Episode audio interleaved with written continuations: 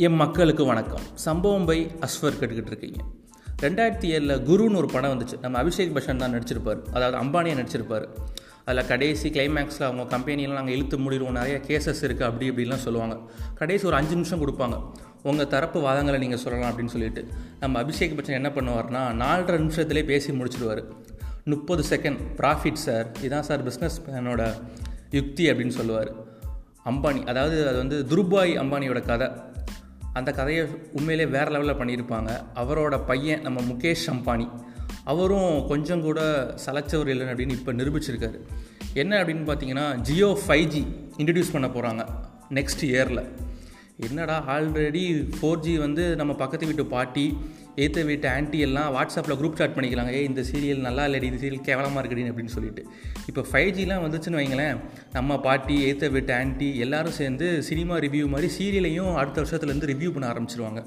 கிட்டத்தட்ட யார்கிட்டையுமே அந்த பேசிக் ஃபோனே இருக்காது. எல்லாருமே ஸ்மார்ட் ஃபோனுக்கு மாறிடுவாங்கன்னு சொல்கிறாங்க சரி என்னென்ன அறிக்கைகள்லாம் நேற்று அம்பானி விட்டார் அப்படின்னு பார்த்தீங்கன்னா ஃபஸ்ட் அவர் சொன்னது. நம்ம ஜியோ கம்பெனி தான் வேர்ல்டுலேயே ரெண்டாவது பெரிய இன்டர்நெட் கம்பெனி அப்படின்னு சொல்லியிருக்காரு. ஃபஸ்ட்டு என்னது அப்படின்னு பார்த்தீங்கன்னா சைனீஸ் கம்பெனி எல்லாத்துலேயும் சைனீஸ் தான் ஃபஸ்ட்டு கொரோனாலேருந்து பாப்புலேஷன் வரைக்கும். சரி என்ன பண்ண அவசரம்? எல்லாத்துலேயும் அவசரம். விடுங்க. அதுக்கப்புறம் ஒரு முக்கியமான திருப்பம் என்ன அப்படின்னு பார்த்தீங்கன்னா கூகுள் வந்து இதில் வந்து இன்வெஸ்ட் பண்ணியிருக்காங்க.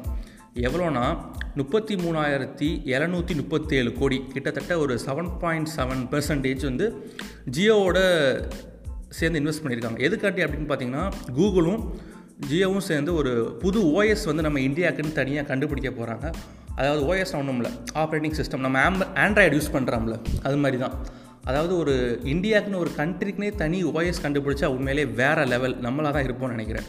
நெக்ஸ்ட் என்னென்னு பார்த்தீங்கன்னா ஜியோ டிவி இது வேறு ஒன்றுமே இல்லைங்க. நீங்கள் அமேசான் ப்ரைமில் ஊட்டு ஜீ ஃபை நெட்ஃப்ளிக்ஸில் தனித்தனியாக மொக்க மொக்க படம்லாம் பார்க்குறீங்கல்ல? கேவலமாக இருக்கும் அந்த படத்தெல்லாம் நீங்கள் வீட்டில் உட்காந்து பார்ப்பீங்க. அந்த படம் எல்லாத்தையும் ஒரே டிவியில் கொடுத்தா எப்படி இருக்கும்? அமேசான் ப்ரைமு நெட்ஃப்ளிக்ஸு ஜி ஃபை ஊட்டு எல்லாத்துலேயும் ஜியோ டிவியில் நீங்கள் பார்க்க போகிறீங்க அது மட்டும் இல்லாமல் பிக் பாஸ் பார்த்துட்டு ஒரு மாதம் வீட்டில் நாரிக்கிட்டு இருப்போம்ல சண்டை போட்டு. ஏ வனிதா கோட் பண்ணியா கவினுக்கு கோட் பண்ணியா அப்படின்ட்டு. இதில் நீங்கள் வந்து லைவ் ஓட்டே பண்ணிக்கலாம். ஏ இந்த கேரக்டர் ரொம்ப நல்லாவே இல்லை இந்த கேரக்டர் ரொம்ப சூப்பராக இருக்குது அப்படின்னு சொல்லிட்டு நீங்களே லைவ் ஓட் பண்ணிக்கலாம். அது மட்டும் இல்லாமல் உங்கள் ஃபேவரேட் கண்டஸ்டண்ட்டுக்கு இல்லைனா அடுத்த கண்டஸ்டண்ட்டுக்கு எவ்வளோ ஓட்டு வந்து விழுந்திருக்குன்னு அதை நீங்களும் பார்த்துக்கலாம். நெக்ஸ்ட் என்னென்னு பார்த்தீங்கன்னா நீட்டா அம்பானி சொன்ன ஒரு முக்கியமான அறிக்கை. அதாவது ஒலிம்பிக்ஸை வந்து நாங்கள் வந்து இந்தியாவில் நடத்த போகிறோம் அப்படின்னு சொன்னாங்க. உண்மையிலே அதெல்லாம் வேறு லெவலுங்க. ஏன்னா இந்தியாவில் வந்து கிட்டத்தட்ட நம்ம கோல்டு வாங்குறதே பெரிய விஷயமா இருக்குது இப்போ நம்ம கண்ட்ரியை ரெப்ரசன்ட் பண்ணி ஒலிம்பிக்ஸ்லாம் நடத்துனாங்கன்னா அது நம்மளுக்கு ஒரு சாதகமாக அமையும். சார் நம்ம கண்ட்ரி வச்சு நடத்துகிறாங்க நம்மளும் கோல்டு அடிப்போம்னு சொல்லிட்டு நிறையா கோல்டுகள் கிடைக்க நிறையவே வாய்ப்பு இருக்குது அது மட்டும் இல்லாமல் விர்ச்சுவல் ரியா ரியாலிட்டி கிளாஸ்னு ஒன்று கொண்டு வர போகிறாங்க அதாவது கிளாஸ் தான். சாதாரண நம்ம கூலிங் கிளாஸ் மாதிரி தான்.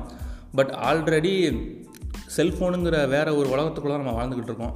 இப்போ இது வேற கொண்டு வந்தாங்கன்னா சுத்தமாக முடிஞ்சுன்னு தான் நினைக்கிறேன். ஒரு வேற ஒரு உலகத்தை அந்த கண்ணாடி மூலமாக நம்ம பார்க்க போகிறோம் எது எப்படியோ என்ன நடக்கும்னு தெரியல அடுத்த வருஷத்துல இருந்து.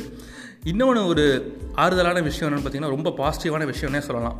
கொரோனாவுக்கு வேக்சின் கண்டுபிடிச்சதுக்கு அப்புறமா ஜியோ வந்து அதாவது அம்பானி குரூப்ஸ் வந்து அந்த வேக்சினை நாங்கள் வந்து மூளை முடுக்கு எல்லாருக்கும் கொண்டு போய் சேர்ப்போம் அப்படின்னு சொல்லியிருக்காங்க. அதெல்லாம் உண்மையிலே வேறு லெவலுங்க கண்டிப்பாக பாராட்டி ஆகணும்.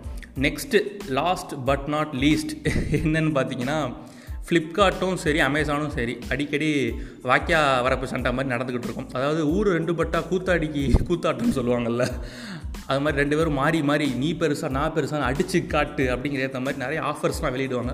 அது நமக்கு ரொம்பவே வசதியாக இருக்கும்.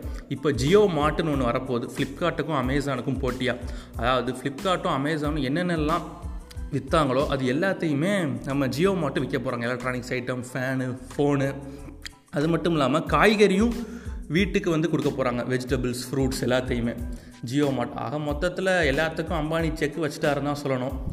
ஒரு கட்டத்தில் வந்து ஃபைவ் ஜி இம்ப்ரூவ் ஆகுது அப்படின்னு சொல்லிட்டு நம்ம பெருமைப்பட்டாலும் இன்னொரு விதத்தில் நம்ம ரொம்ப சோம்பேறி ஆகி ஆக்கிடுவாங்களோ அப்படின்னு கொஞ்சம் வருத்தமாகவும் இருக்குது. சரி பார்ப்போம் என்ன நடக்குது. Stay safe stay positive tata bye bye